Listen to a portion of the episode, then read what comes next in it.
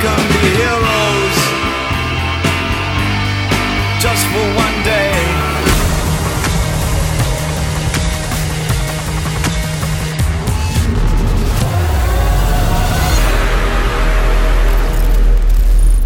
Siamo nel 1977 eh? Eh, a Berlino. Il muro c'è ancora.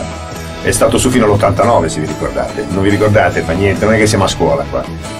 Però dovete immaginarvi com'era eh, la vita lì. A me piace fare questo, a me piace non soltanto raccontare storie, mi piace sentire di essere là. Allora, David Bowie nel 77, chi era? David Bowie aveva cominciato nel 66, dieci anni prima.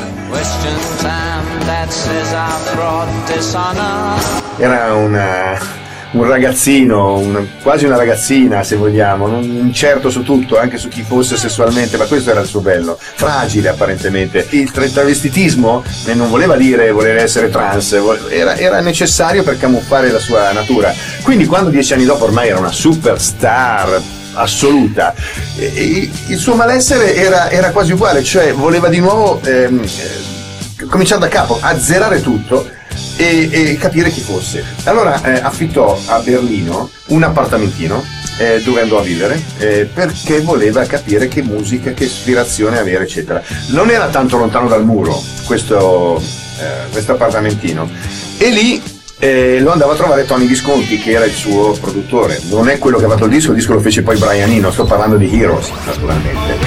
Un disco elettronico, grigio, berlinese.